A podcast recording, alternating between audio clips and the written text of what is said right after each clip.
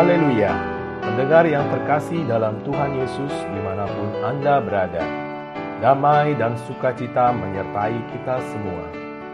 Renungan sauh bagi jiwa yang disajikan Gereja Yesus Sejati berjudul Berhala Anak-anakku, waspadalah terhadap segala berhala. 1 Yohanes pasal 5 ayat 21 Manusia menyembah berhala yang bisa berwujud atau bisa yang tidak berwujud. Patung berhala buatan tangan manusia adalah berhala berwujud yang disembah oleh orang-orang. Ada juga orang yang terkenal dalam bidang politik, dalam bidang agama, dalam bidang bisnis, dalam dunia hiburan, bisa menjadi idola yang dikejar-kejar dan dijunjung oleh banyak orang. Ini juga adalah salah satu bentuk berhala berwujud.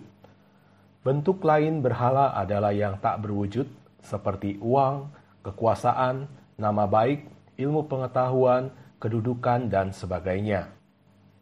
Ia, walaupun tidak berwujud, tetapi bila menjadi dambaan dan pengejaran setiap orang, tanpa sadar ia menjadi berhala di dalam hati orang-orang itu umat Kristen memang tidak akan menyembah berhala buatan tangan manusia. Tetapi yang menakutkan dan menyedihkan adalah ada sebagian umat Kristen tanpa sadar menjadikan pendeta, penatua, diaken, atau saudara yang mereka hormati sebagai berhala di dalam hati mereka.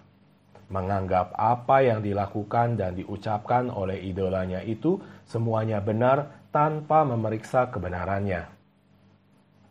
Jadi, bila engkau menganggap seseorang yang kau hormati adalah benar dalam segala tindakan dan ucapannya, tanpa memeriksa dan mencocokkannya dengan kebenaran Alkitab, kemungkinan engkau sudah menjadikannya sebagai berhala bagimu.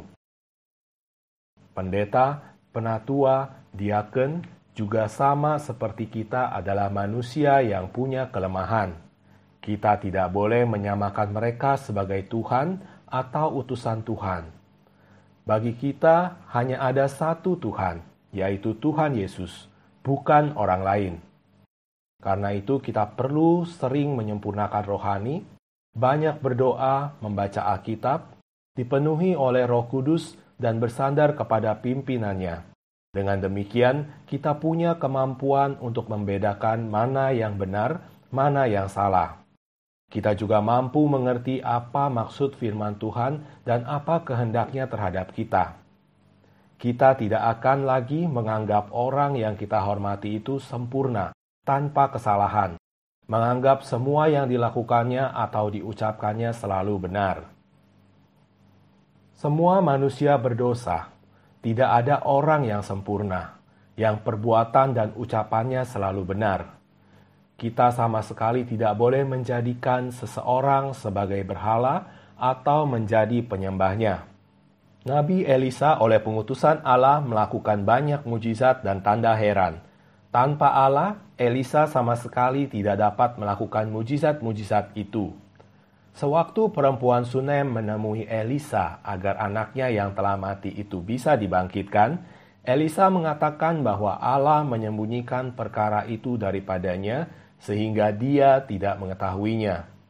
Terbukti, Nabi juga adalah manusia biasa. Tanpa wahyu dari Allah, dia tidak akan tahu semuanya. Sewaktu dia mendoakan anak perempuan yang sudah mati itu, pertama kali anak itu tidak segera bangkit, melainkan hanya pada kali kedua dia berdoa, anak itu bangkit. Jadi, Nabi Elisa yang bisa melakukan mujizat itu pun bila tidak disertai kuasa Allah, tidak akan mampu melakukan mujizat, apalagi membangkitkan orang mati.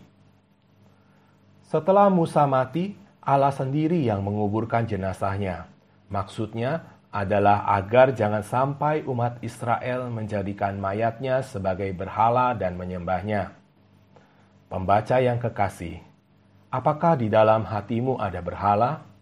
Hendaklah Anda merenungkannya dan memeriksanya dengan seksama.